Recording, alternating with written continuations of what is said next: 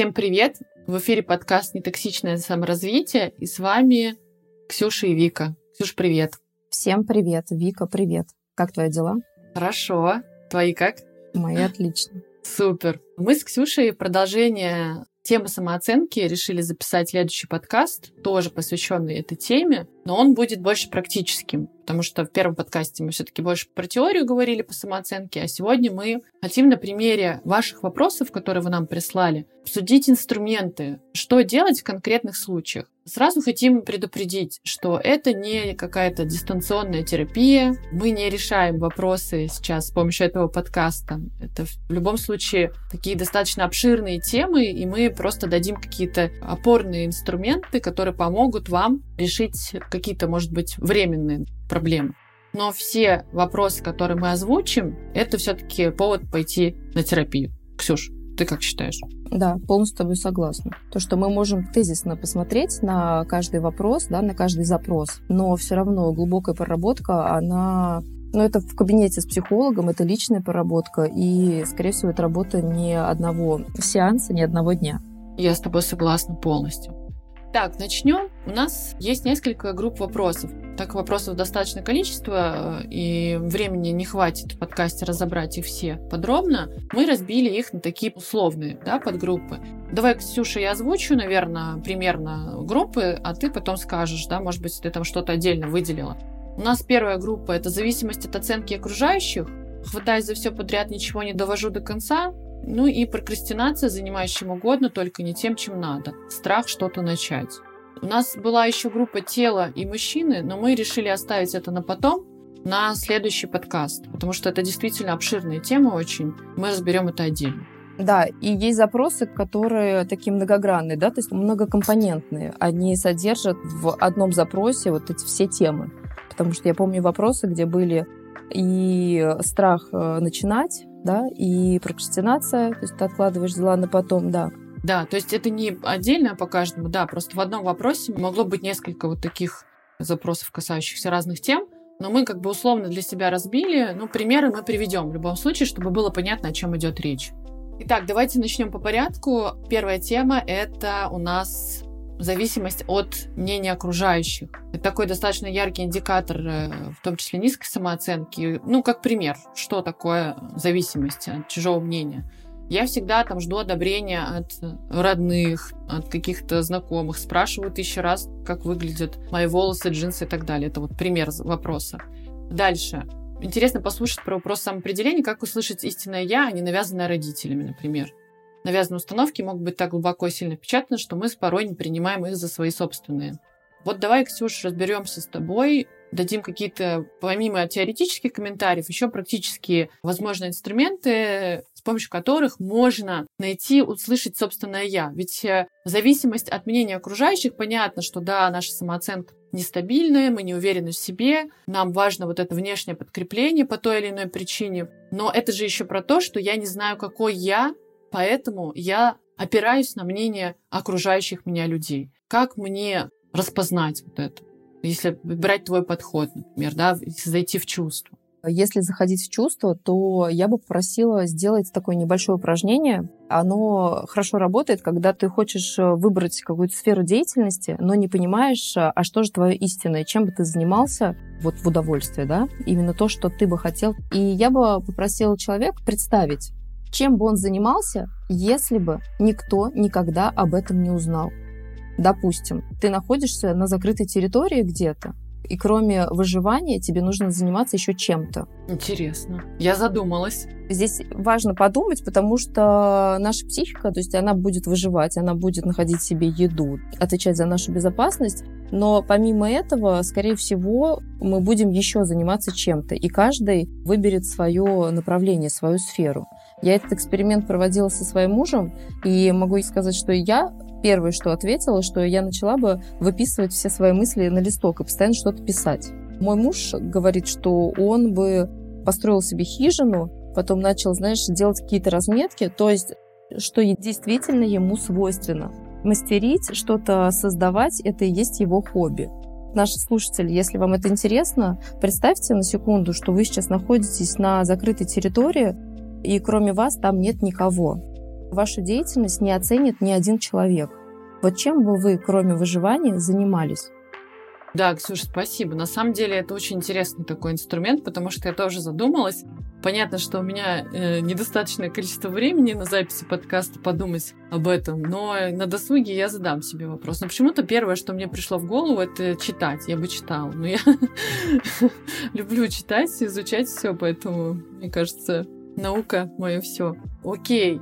Ну вот смотри, а если порассуждать э, с такой точки зрения, например, разрешить себе делать ошибки и пробовать. То есть, э, да, мы можем представить, чем бы мы занимались, а если просто начать пробовать, то есть исследовать, если говорить там не про профессии, хотя про профессию тоже почему бы и нет, знаю, начать с малого. Например, э, я не могу выбрать там одежду. Мне нужно все время совет там кого-то. Фотографии присылаю там подружкам, маме, неважно, там мужу, еще кому. А вот взять и попробовать э, начать с, одного раза, да, выбрать себе что-то, пусть это будет кофе или там, не знаю, что угодно, в чем вот у вас начинается какое-то сомнение, вы не понимаете, вы опирались все время на мнение какого-то рядом человека, а здесь вы себе позволите сами выбрать. Вот послушайте, что интуитивно первое вам придет. У вас два платья, не знаю, красное и черное, и вам хочется красное там внутри себя, но все вам говорят черное. Тут вы не спрашиваете совета и берете то, что считаете нужным. Возможно, вы останетесь потом недовольны. Подумайте, нет, все-таки мне это не нравится, пойду поменяю там на другое платье. Но в этом и есть смысл познания себя, то есть через действия в том числе дать возможность себе ошибиться и нащупать, потому что, ну а как вы узнаете, нравится вам что-то или нет, если вы это не попробуете? Как вариант можно использовать, например, такой способ. Я помню, когда я была юна и молода, ты вот я реально и привела пример, и мне действительно было сложно там что-то выбирать. Э, я, мне кажется, до сих пор у меня вот эта вот проблема выбора. Но я принципиально не опираюсь на мнение, ну не во всех вещах, конечно. Пытаюсь услышать, вот что у меня там внутри. Вот это первое ощущение, оно всегда очень важное. Прислушиваться, чувствовать, что же там такое внутри откликается или не откликается, когда ты пытаешься сделать выбор. Но тут еще вопрос тоже про оценку. Зачем нам эта оценка? Для чего? Мы сейчас поговорили про то, как найти свою вот эту суть истинную. А зачем нам эта оценка? Почему же она нам так важна? Мы уже говорили там, да, на прошлом выпуске, там я писала в телеграм-канале о том, что мы недополучили, например, этого в детстве, вот этого позитивного подкрепления. Мы его пытаемся как-то компенсировать здесь, социальные вот эти поглаживания. Что нам это дает? С точки зрения чувств, мы же тоже же можем зайти, допустим, туда и спросить. Мы можем зайти туда и спросить, а мы можем просто рассмотреть это как а, один из факторов нашей мотивации. Потому что позитивное подкрепление, оно нам дает энергию, одобрение. То есть я это делаю, это откликается. И получается таким образом некий энергообмен. Угу. Если посмотреть вообще на всю нашу деятельность, то без этого не получается действовать в любой работе все равно мы получаем позитивное подкрепление, ну, да. мнение, оценка, либо спрос, да, если у тебя какой-то товар, да, ты не можешь, например, что-то делать, я не знаю, вязать ковры без спроса. В любом случае твоя деятельность, она тогда в какой-то момент затухнет. Ну, то есть тебе не будет энергии дальше продолжать. И вот это позитивное, да, позитивное подкрепление в виде продаж, в виде спроса, это рождает, то есть такой получается энергообмен, и появляется мотивация на действие. Знаешь, я бы рассматривала это, а всегда ли это плохо, иметь эту оценку внешнюю. То есть если к этому относиться с точки зрения, что это является двигателем процесса, да, то иногда это имеет место быть. Да, я согласна. Это, знаешь, как условный рефлекс. Ведь э, социальное поглаживание, вот эта оценка положительная, она и на биологическом уровне, то есть нам дает э, прилив дофамина, мы реагируем на это биохимически своим телом. Безусловно, нам это приятно. Но я тоже считаю, что а, оценка, она имеет место быть. Но тут вопрос в другом. Не должно быть зависимости да. от оценки, нашей зависимости. То есть мы не должны делать что-то ради оценки. Мы же опять говорим про стабильную самооценку. Стабильная самооценка в идеале не зависит от внешней оценки. То есть я не становлюсь хуже, если меня для себя не становлюсь хуже, если меня не похвалили. Но если меня похвалили, окей, я рад, спасибо. Но моя самооценка, то есть я знаю, кто я и что я себе представляю. Это очень сложно на самом деле. Вот пример. Я там что-то сделала, какой-то проект, реферат написала, не знаю, эссе. Меня похвалили, выделили всей группы. ну класс, да, внутреннее эго там танцует и пляшет, дофамин выделяется, там, да, все, все счастливы. А если тебя, наоборот, раскритиковали, вот тут ты столкнулся, да, с ситуацией, неприятное ощущение, что ты чувствуешь в этот момент? Это же вот тоже процесс, который понижает нас. Самооценочка-то наша падает сразу в этот момент. У тебя там самооценка нестабильная, а завтра ты такой сказал себе, все, у меня стабильная самооценка, я больше не завишу от мнения других. Тебя критикуют, и ты такой, у меня стабильная самооценка, я больше на это не реагирую. Вот как начать отстраиваться, знаешь, вот эти шажочки делать маленькие, когда понимаешь, что все, я работаю над своей самооценкой, я пытаюсь сейчас ее стабилизировать, я осознаю все, что со мной происходит, и тут меня критикуют. Вот как можно подойти в этой ситуации? Но если рассматривать мой подход, да, с точки зрения чувств, конечно, будет очень все индивидуально. Да, да, да, мы разные. Просто я сейчас позадаю вопросы, и каждый для себя ответит, да, кого эта тема касается. Да. Когда тебя критикуют, когда ты подвергаешься критике, подумайте, а что вы чувствуете в этот момент? Как вам, когда вас критикуют? Кто находится рядом с вами, когда вас критикуют? Или вы вообще один? Возможно, вас отвергли в этот момент, то есть вы один. Когда получается, что работа или вы подаете критики, то от вас отходят. Рядом с вами нет никого в этот момент. И здесь часто прячется страх отвержения и страх остаться одиноким, одному. Здесь очень классно работать именно в терапии, потому что когда ты понимаешь, что тебе очень важна оценка, потому что ты боишься оторваться от э, той группы, причина тебе коллектива, социальной группы, угу, социальной, да, то в терапии это хорошо прорабатывается, потому что тебе становится понятно, что это не так страшно. Ты не останешься один. Да. Просто в детстве, возможно, есть такое научение, что когда-то тебя не похвалили, отвергли, и ты поймал это чувство, и оно осталось с тобой, и ты несешь его в настоящем мире то когда в терапии ты проходишь опять эту травму, она разная, может быть, может быть сильная, может быть не очень, но в терапии, когда ты проходишь эту травму, ты понимаешь, ты можешь выстоять эту критику, потому что критика это не равно отвержение, это не равно одиночество. Да. Что здесь вопрос действия, да, возможно, ты облажался, да, возможно, ты действительно сделал некачественный продукт. Другой человек имеет право тебя покритиковать, да, если ты ему даешь возможность это делать. Да, безусловно. Не так все страшно, когда ты начинаешь разделять, понимать, что, зачем. То есть эти связки эмоциональные разделять, и у тебя уже есть такое явное понимание себя. Ты создаешь свой образ. Понимаешь, да, я сейчас так реагирую, я сейчас, мне очень важна оценка, и я сейчас, скорее всего, отреагирую. И когда ты признаешь свой страх оценки, тебе становится проще. Ну, то есть ты ведешь внутренний диалог с собой, ты выстраиваешь свой внутренний образ и говоришь, да, моя форма реакции вот такая. Но это не значит, что меня отвергают, что я остаюсь один, что я никому не нужен. И дать другим людям право тоже на выражение, ну, то есть на, оценку твоего продукта или тебя, или что-то. То есть это тоже, это тоже норма. Да, я с тобой согласна. Это как раз-таки, о чем мы говорили на прошлом выпуске, принятие себя. То есть вот в эти моменты мы принимаем себя вот таким уязвимым от того, что мы вот так вот реагируем на критику. И еще очень важный момент, то, что, да, как ты сказала, люди имеют право нас критиковать. Здесь тоже вопрос границ, конечно, мы можем остановить эту критику и сказать, что спасибо, но мы вас не спрашивали. Но это другая тема для подкаста про личные границы. Но в том числе мы можем просто принять ту мысль, что, во-первых, мы можем кому-то не нравиться из 100 человек 99 человек будут тебя восхвалять, э, обожать, но один человек хотя бы найдется, который тебя будет критиковать. Просто эту мысль надо принять, вот, вот так, так есть, это так, так устроен мир. Все. Дальше проговорить себе эту мысль, что я не равно эмоции, я не равно там вот это действие. Важно отделять себя от эмоций. Я не эти эмоции, которые сейчас чувствую. Да, я их испытываю, но я не весь эта эмоция. Я не напрямую вот этот поступок. Если критикуют, то критикуют конкретно что-то, какую-то черту, поступок конкретно, какой-то проект, что угодно, но не меня как целого человека. Не нужно это воспринимать.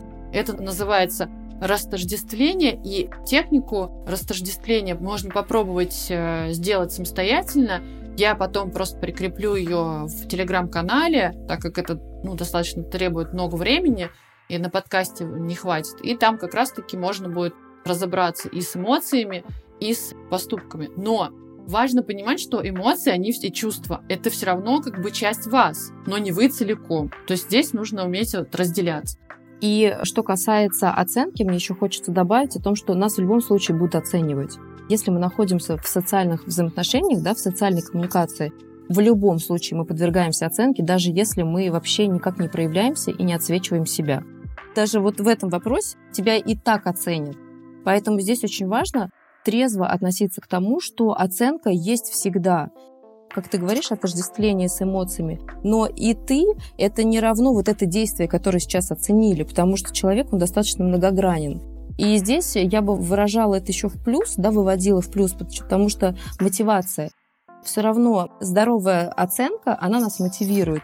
И есть такое понятие мотивация ко мне, да, это оценка как раз, это мотивация ко мне, это оценка положительная, она нам дает энергию на новые действия. И мотивация от меня, это то, что идет от нас, истинных, то есть мотив наших э, действий. Да, Ксюш, согласна с тобой. На самом деле, еще важно учитывать вот такой абсолютно банальный, мне кажется, момент, то, что критика извне — это всегда не про вас есть, условно, конечно, объективная критика. Если вас там критикует тренер и говорит, что вы что-то неправильно делаете, ну, естественно, это объективно. Но бывает критика, которая, да, личностная какая-то. Нужно понимать, что это все-таки не про вас. Человек, любой человек, который критикует вас, он рассуждает через свою призму какого-то мировосприятия. И зачастую, зачастую нас критикуют за то, чего, например, не могут позволить себе. Это тоже важно понимать, да. И помимо работы какой-то с собой, с восприятием этой критики, да, вот то, что мы говорим, там различные техники даем, вы можете еще периодически себе напоминать о том, что, возможно, у этого человека тоже есть какая-то субъективная причина, ведь критика это всегда вообще-то про агрессию.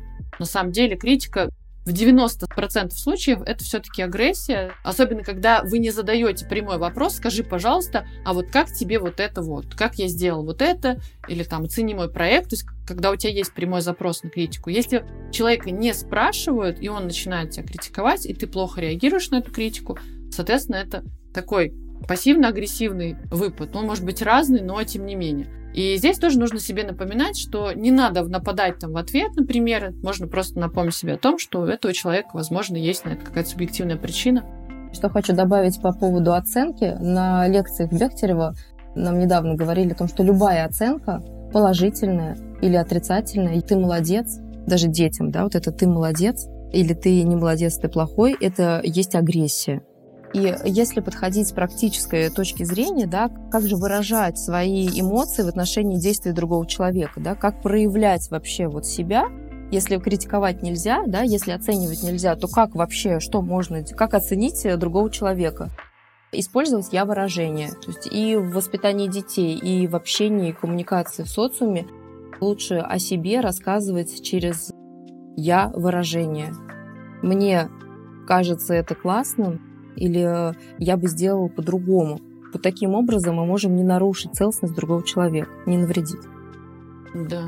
Не ты там себя ведешь некрасиво, да, а я чувствую рядом с тобой себя там неудобно. Я злюсь, когда ты там себя так ведешь. Ну, я думаю, что об этом можно будет, кстати, поговорить как-то отдельно, как грамотно и правильно выражать критику. Давай так тезисно вот подытожим по поводу зависимости от чужого мнения. Вообще, зависимость, да, зависимость это же как вредная привычка такая. То есть есть зависимость там от, от еды, да, ну, конечно, условная такая параллель, то здесь зависимость от чужого мнения. Поэтому вот этот паттерн нужно, во-первых, замечать. Вы должны осознанно видеть, где вам нужно подкрепление. И вот, как Ксюша говорила, вот эти чувства нужно улавливать внимательно, почему, что сейчас происходит, почему мне так важна оценка, да, вот этого человека. Естественно, мы хотим всегда получить оценку от значимых людей, чаще всего.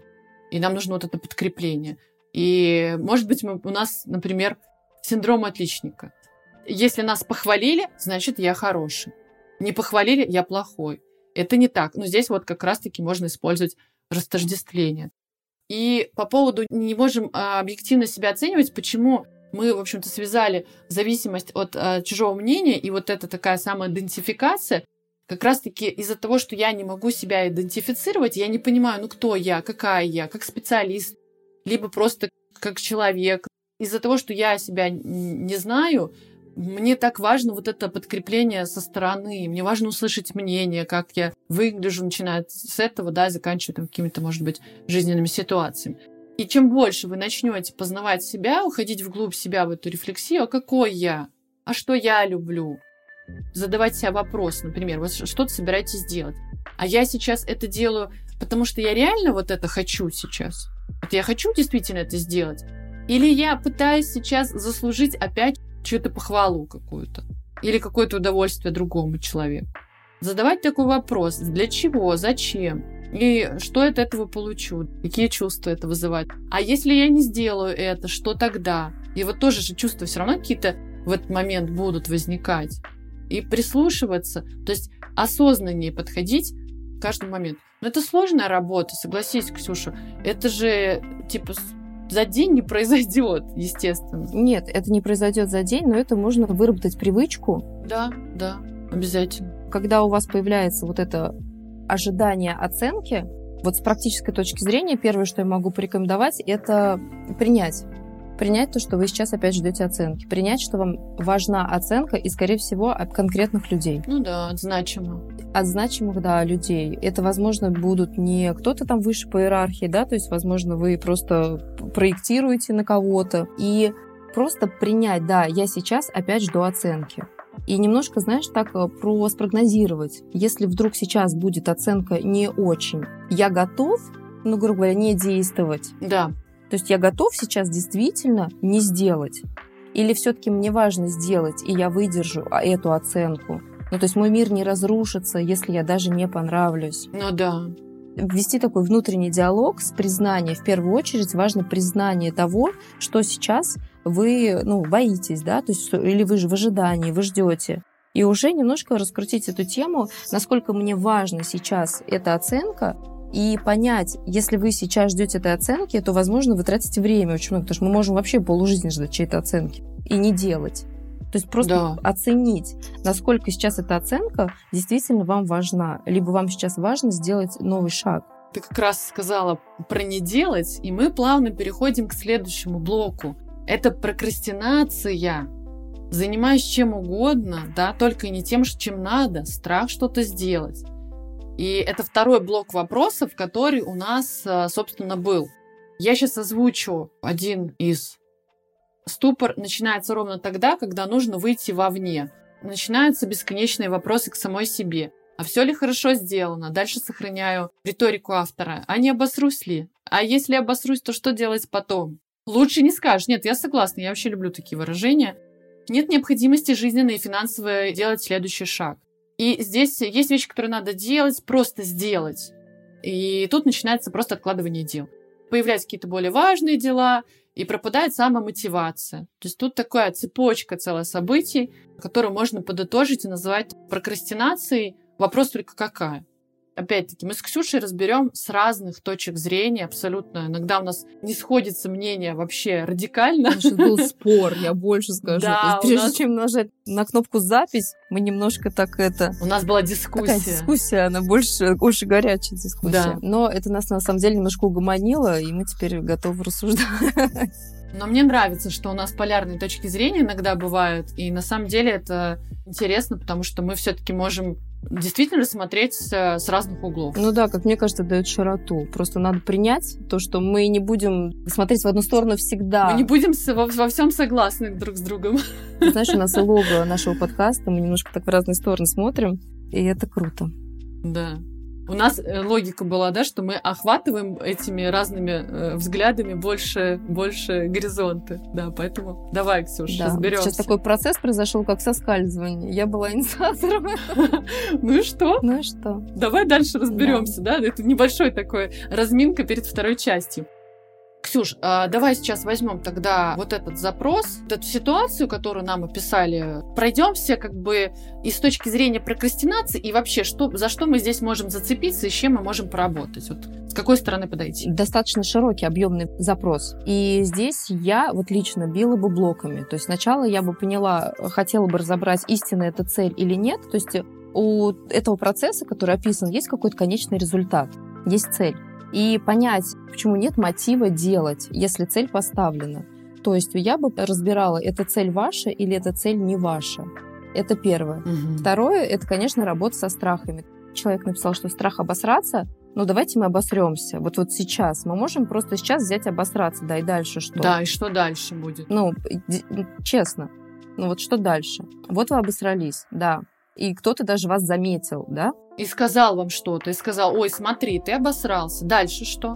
Разрушена ли ваша жизнь из-за этого неудобного случая? Да, реально пикантные моменты, реально неудобно. Но вы готовы здесь взять и умереть, да? То есть, ну, если мы боимся страха, ну, страх смерти, да, ну, то есть мы, мы очень сильно этого боимся, что не делаем дальше действия.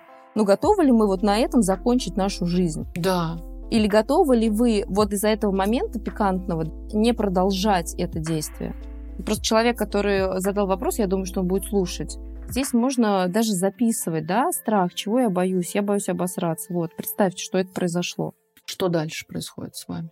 Да, какие чувства появляются, И как теперь? какие эмоции, И как повернулась ваша жизнь? Да. Да. и как тело реагирует. А кто отреагирует? Тоже, тоже вопрос надо задать. Ведь мы же всегда, когда говорим, я боюсь там, да, где-то налажать вот этих факапов, я все равно знаю, чьей оценки я в первую очередь боюсь. Да, Вот этой вот значимой личности. А чьей конкретно оценки я да. боюсь? И в этой формулировке, кстати, есть, помимо того страха обделаться, да, здесь же еще про оценку как раз. Обделаться это и есть э, получить двойку, грубо говоря. Здесь можно уйти тоже, вот то, что мы рассуждали, да, 20 минут в начале подкаста.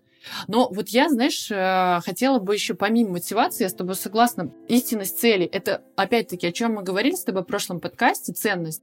Твои ценности, насколько ты себя хорошо знаешь, и отвечают ли эти цели твоим ценностям. Да. Давай представим, а если человек говорит, так как мы не можем, да, уточнить напрямую, говорит о каких-то простых вещах, бытовых, которые, ну, типа, надо сделать, и ты не можешь избежать. Ну, здесь просто перечисляется. Поехать договориться, пнуть, там, вот эти все дела. Это нужно сделать, это неизбежно. Ты не можешь э, здесь рассуждать в рамках ценностей каких-то. Пусть это бытовые вообще какие-то дела могут Но быть. здесь тогда появляется личная ответственность. Да, Если ты, например, бытовое не оплатил вовремя штраф, тебе приходит Например, пение. Да. Ты либо готов платить больше, да, либо ты вовремя э, в установленный срок оплачиваешь свой штраф. Ну, либо ты не моешь посуду, тебе лень, ну тогда ты копишь эту посуду. Либо ты берешь ответственность на себя и сам ее моешь, либо ты находишь человека, который тебе помоет за определенную плату. Здесь вопрос личной ответственности. Да, либо ты просто забиваешь. Может, тебя устраивает эта посуда. Да пусть стоит тогда. Вопрос еще, почему ты переживаешь на этот счет. Я переживаю, потому что я что-то не делаю.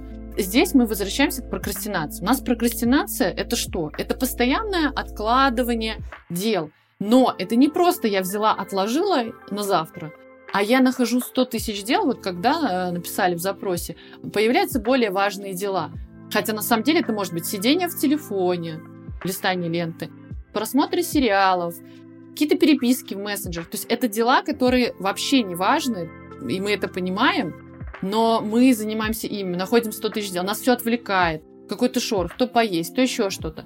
И здесь вопрос, откуда же эта прокрастинация идет? Почему? И тут надо понимать первопричину. Можно я добавлю сейчас? Да, Извини, пожалуйста, что я тебя перебила. Я добавлю, потому что я мама, да, и я могу сказать то, что мы не только можем, например, переписываться, а мы реально можем найти более важные дела. Например, отвести ребенка на секцию. То есть это такое дело, которое, блин, реально, ну, требует твоего времени. ну да. И ты не ленилась в этот момент, ты действовать, что-то делала. Но А я про лень не говорила, да. да, но Мгм. это не дало тебе личной пользы. Ну, то есть мы можем обосновывать свое неделание какими-то делами, которые, там, знаешь, я каждый день пылесошу, например, да, но это же это действие во благо, но при этом оно тебе лично не дает пользы. Когда я говорила то, что ты отметаешь вот это дело, которое тебе нужно сделать, сделать что угодно, это да, это может быть и уборка. Человек может начать убираться вместо того, чтобы здесь сесть и сделать какую-то задачу рабочую.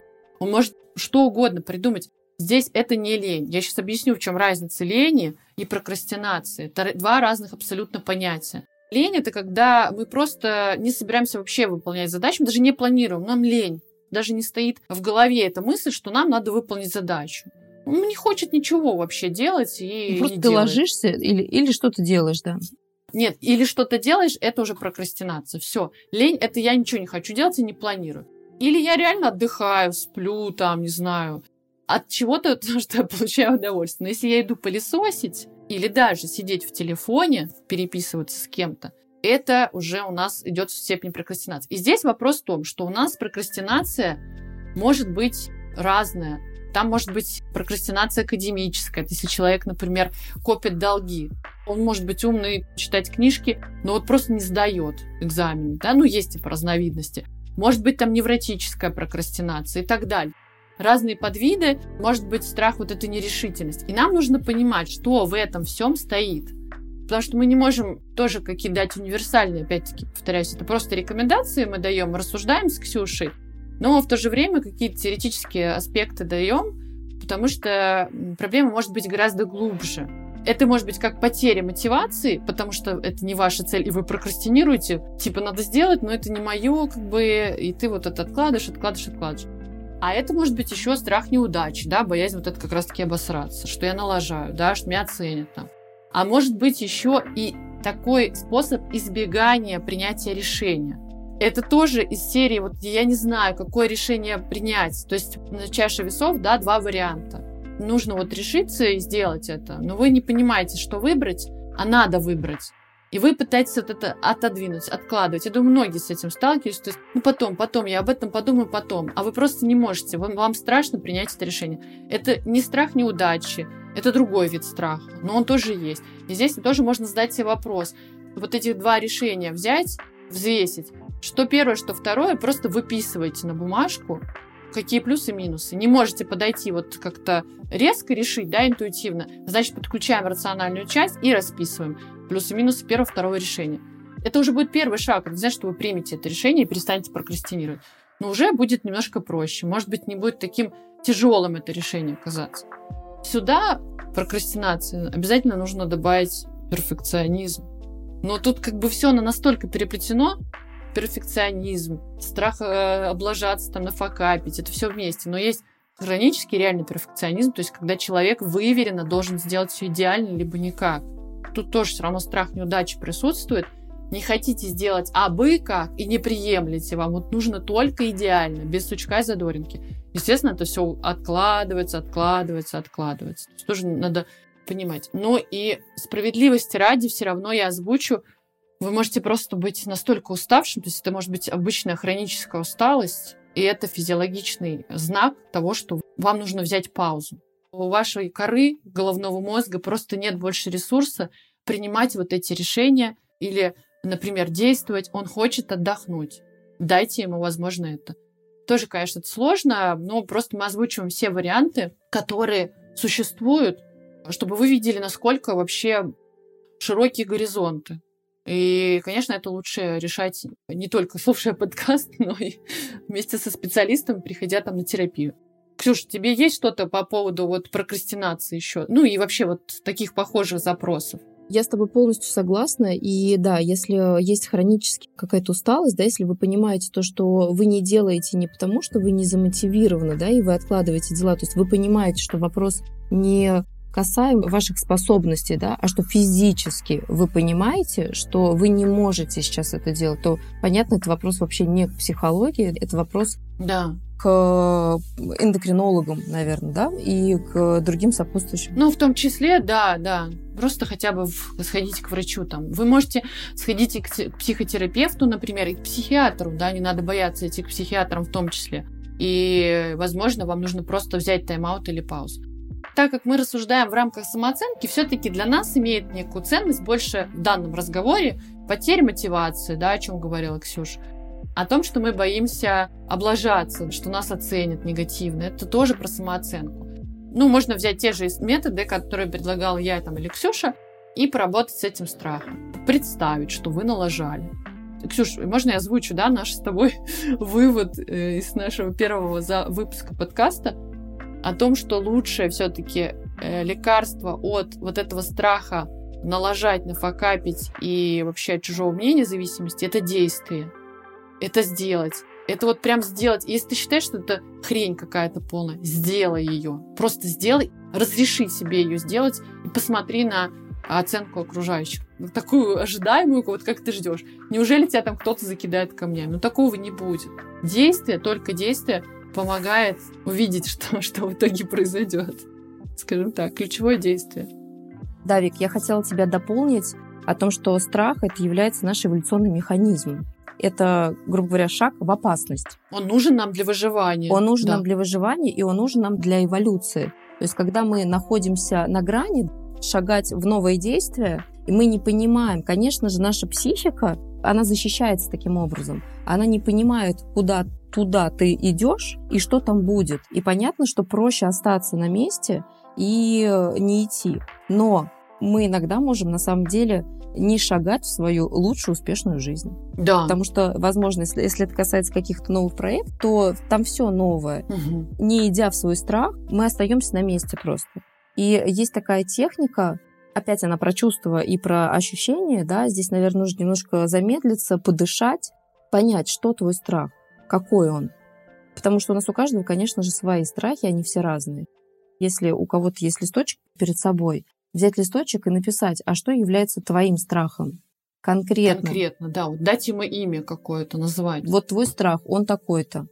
И как ты реагируешь на этот страх? Какая твоя форма реагирования? Потому что, как мы знаем, их несколько, да, мы либо можем убегать, замирать. Либо бить. Либо бить. И вот когда мы убегаем, возможно, там есть прокрастинация как раз, да, то есть мы откладываем дела, но мы, получается, убегаем. Да, эскапизм такой. Мы замираем, да, мы просто останавливаемся. Либо мы нападаем. И здесь очень важно эту форму реагирования присвоить себе и понять, что ты ей проявляешься не только когда тебе страшно, но и в других ситуациях.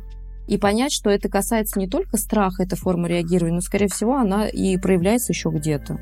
Да, в каких-то нужно поискать аналогичные ситуации, где похожие, они могут быть не связаны вообще там с работой да. или с чем-то саморазвитием. Это может быть вообще какая-то мелочь, и вы заметите. Да. Моя стратегия на страх похожа на меня, да, в, в чем-то другом. Понять это просто. Да. В чем? В чем плюс этой практики? В том, что вы поймете наконец-то свою форму реагирования. И в этот момент, когда вы ее понимаете, вы ее присваиваете, да, это как вот страх, я там тебя вижу, грубо говоря, да, и мы идем дальше. А здесь мы присваиваем не только наш страх, но и ту форму реагирования, как мы на него реагируем. Пример приведу. Вот я сейчас записываю подкаст. Мне страшно, мы с Викой вступили в спор. Да. Я начала немножко агрессировать, потому что моя форма реагирования – бей. Ну, грубо говоря. Ну, то есть это сейчас такой живой пример на себе. У нас у двоих эта форма реагирования. Да, мы, мы друг на друга сейчас просто как собаки спустили весь... Ладно, слушай, ну у нас живой подкаст, и я считаю, что мы должны проявляться как живые люди, а не как психо- психологини, да. Конечно, вот, да, я с тобой согласна. Очень важно Немножечко токсичности от нас. Мы не, мы не самые хорошие наши разговоры. И очень важно осознать ту форму, как ты реагируешь на страх, оценить ее, понять ее. И в моменты, когда ты опять начинаешь так реагировать, начинать вести внутренний диалог. Опять включается моя форма реагирования. Осознать. Да, осознать. Осознание, да, происходит. Механизм угу. защитный. Так моя психика, да, так реагирует. И это, нельзя от этого убегать или не нужно это скрывать, потому что это форма защиты моя личная. Да, я с тобой согласна. То есть осознание вот этой ситуации ты замечаешь и начинаешь И мне кажется, что в этот момент и есть рост. Ну, то есть, когда ты так реагируешь, соответственно, ты подошел к тому моменту, где тебе опять надо вырасти, тебе опять нужно преодолеть этот барьер. Получается, что когда происходят ситуации, где опять срабатывает реакция, который мы уже осознали, это и есть наше новое, куда нам надо пойти и вырасти. Согласна. Но, условно, если ты не видишь свою проблему, как ты можешь ее решить? Ты же ее не решишь никак, согласись. Да. Я не знаю, что у меня есть эта проблема, я не знаю, как к ней подойти. Это позволит нам, то есть замечание вот этих паттернов поведения, вообще это не только касательно самооценки, это в целом вообще всего касательно. Как только ты начинаешь замечать вот эти повторяющиеся шаблонные стереотипные реакции, ты э, принимаешь их, берешь, присваиваешь и говоришь, да, окей, я так поступаю, э, значит, все, я заметил, и я уже понимаю, что с этим делать. Типа невозможно работать с проблемой какой-то ситуации, когда ты не видишь с чем тебе работать. Да. И получается, что признание страха, оно усиливает нас. Если сейчас на это посмотреть, действие со страхом, когда ты неосознанно в это идешь, Получается, в какую-то борьбу мы вступаем. но страх с нами не борется. Да, непонятно с чем. Да. Вопрос в том, что этот страх, наш страх, он нам вообще зла не желает. Он просто есть у нас. Ну да. А когда ты признаешь свой страх, получается, что этот страх, он тебя и усиливает. Ты признаешь его, и это дает возможность тебе сделать. Ты признаешь страх, ты признаешь, как ты на него реагируешь, и ты идешь и делаешь, осознавая свой личный процесс. Да, здесь еще важно понимать, помимо какой-то психологической части, все-таки устройство нашего мозга. И мы не просто так боимся всего нового. Наш мозг так устроен эволюционно. Действительно, во-первых, мозг старается всегда экономить энергию. Во-вторых, наша психика, сознание, не берем подсознательную часть, именно говорим про сознание, тоже старается нас уберечь от чего-то нового. Почему? Потому что новое — это какая-то лишняя нагрузка на нас, да, это какой-то, может быть, стресс. Мы же опираемся, да, на какой-то прошлый опыт, возможно, и на физиологических каких-то реакциях, вот этих сознательных. Наш мозг э, как бы говорит, не-не-не, нам страшно. Вот этим страхом он как бы оберегает, потому что вообще, как Ксюша сказала, страх — это эволюционное чувство, природа заложена, оно помогает нам выживать. Это чувство самосохранения, условно, подкрепляет. Понятно, что нам сейчас не надо убегать от мамонта, там, от тигра или от кого-то. Мы живем в цивилизованном мире. Но у нас есть другие проблемы сейчас. Проблемы цивилизованного мира. И тем самым мозг нас охраняет вот этим страхом. Он говорит, не-не-не, мы в это новое с вами не пойдем. Мы давай вот в зоне в своей комфорта останемся. Вот было все хорошо, давай вот и будем здесь сидеть. Не будем тратить и энергию лишний раз, стресс вот этот испытывать. Нам это надо? Нам это не надо. Пример можно привести даже с какими-то рутинными вещами, которые ты каждый день делаешь. А тем более, э, когда у тебя что-то новое. Этот страх в тысячу раз усиливается. Знание законов не только то, что мы говорим про психологию, про страх, там в каждом подходе да, мы с Ксюшей условно озвучиваем два подхода, там, ну, чуть больше, может быть, там берем еще какие-то примеры. Но сколько подходов в психологии, в терапии, столько и различных интерпретаций может быть. Но знание устройства мозга, например, да, в своей физиологии тоже помогает вам в этот момент собраться. Когда вы понимаете, что вот сейчас мой мозг начинает меня напрягать э, своими страхами, пугать. Если особенно у вас рациональная часть хорошо развита, и вы все-таки человек рацио, а не эмоциональный, но такой тоже может быть, да, разные люди, то вы можете с помощью вот этих напоминаний о том, как устроен наш мозг, с помощью рационального подкрепления решать вот эти вот ситуации. Я потом а, в телеграм-канале сброшу список книг, которые э, очень круто помогают повернуть зрение на многие жизненные ситуации. Я думаю, что, Ксюш, мы и упражнения эти, наверное, продублируем, да, чтобы они все-таки были в какой-то такой части, потому что, может быть, не всем удобно на слух это воспринимать, а мы продублируем это и в Нельзяграм, и в Телеграм. Я думаю, это будет справедливо. Так что подписывайтесь да, на наши телеграм-каналы. Угу. Ксюша, слушай, у нас последний остался запрос, и мне он прям очень откликается. Я прям вообще как раз-таки про «Хватай за все подряд» ничего не довожу до конца. Но здесь тоже частично прокрастинация будет про тысячу идей в голове. Это пишет человек, да, про реализацию распылений. Хочется и тут, и там.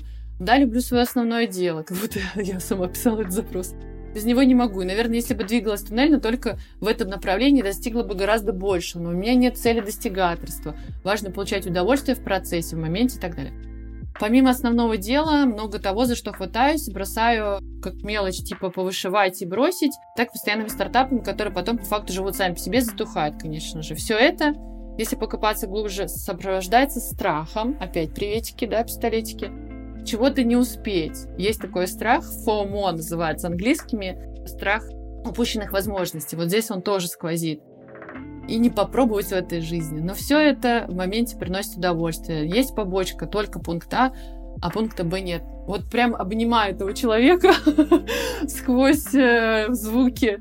Потому что когда-то э, я находилась, мне кажется, в похожем состоянии.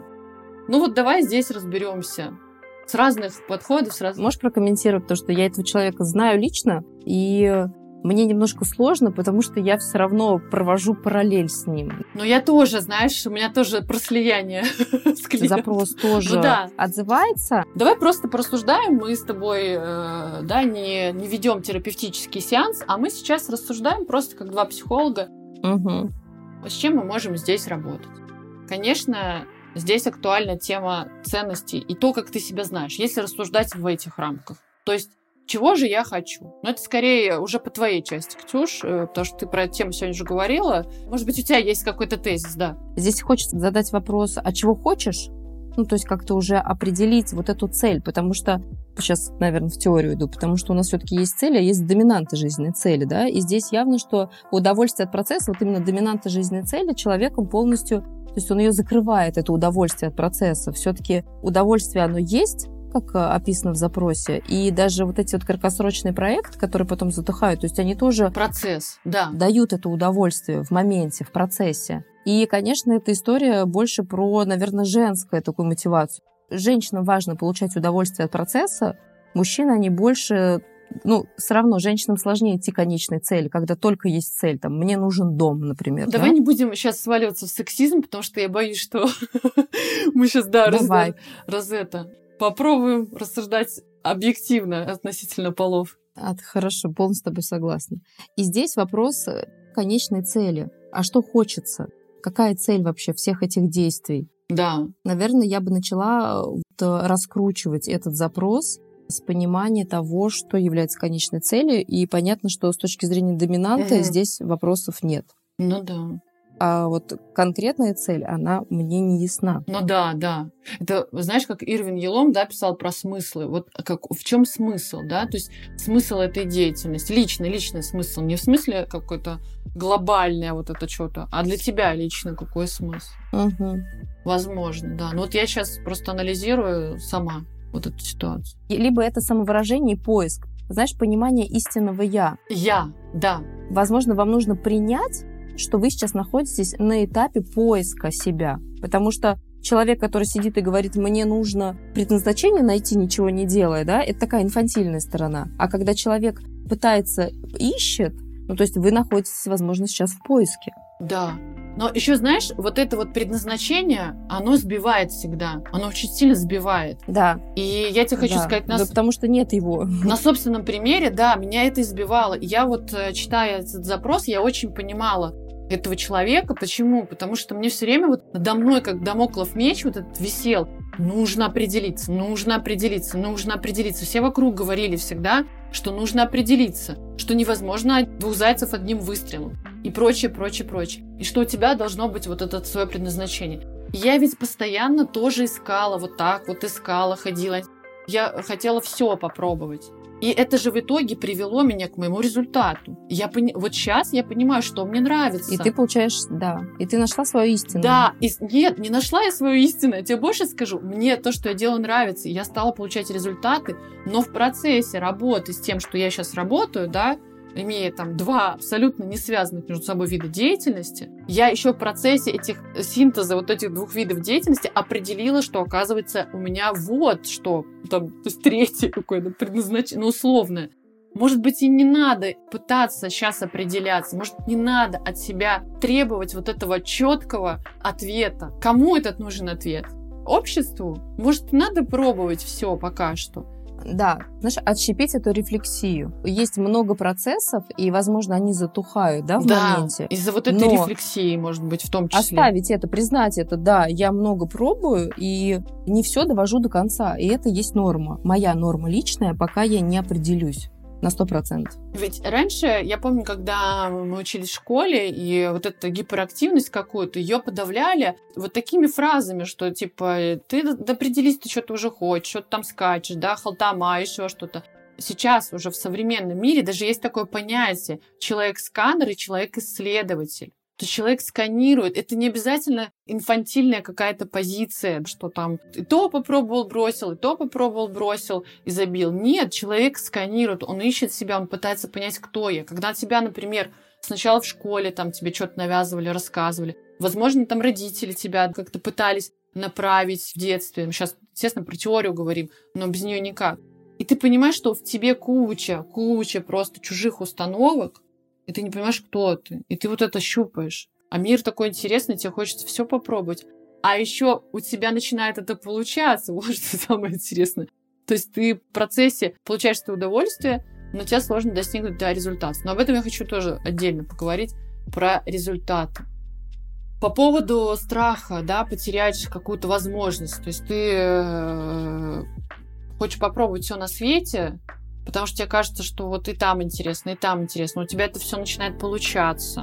В процессе ты видишь, что у тебя вот та или иная деятельность классно получается. В каком-то находишься драйве удовольствия, у тебя положительные эмоции. Естественно, это тоже как положительное подкрепление. Но ты не зациклен на результате, это у тебя вот в процессе здесь сейчас.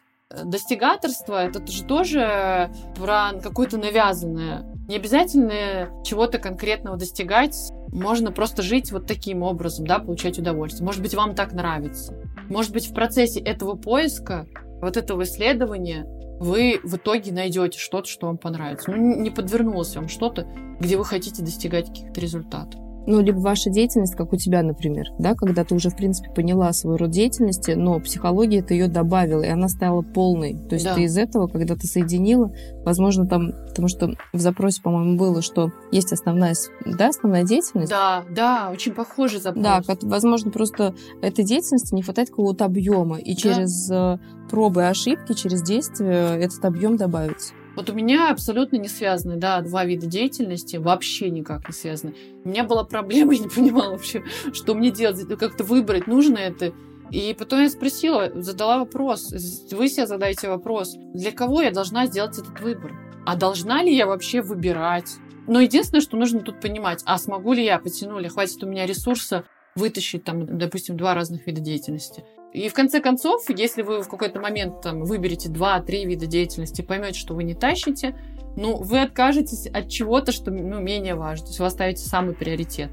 Ксюша, у тебя есть что добавить? Скажи, пожалуйста, по вот этому. У меня такой, знаешь, э, легкий комментарий. Просто я хотела вспомнить опять эту практику, что подумайте, чем бы вы занимались, если бы никогда никто об этом не узнал и не оценил бы вас. Да. Ну, то есть это такое, даже больше творчество, хобби, скорее всего, но это то, что будет приносить вам очень много удовольствия. Да. Подумав об этом, вы, возможно, свою деятельность можете разбавить этим, например, направлением. Потому что да, мы можем там же сказать, я хочу траву выращивать, но мы все равно же можем это как-то применить к жизни. В любом случае, конечно, здесь тоже нельзя в такое сваливаться, то нас послушают люди, у которых похожая ситуация, решат, ну все, сейчас я пойду и на теннис, и на там фехтование, и баскетбол, и туда, и сюда, и там три работы.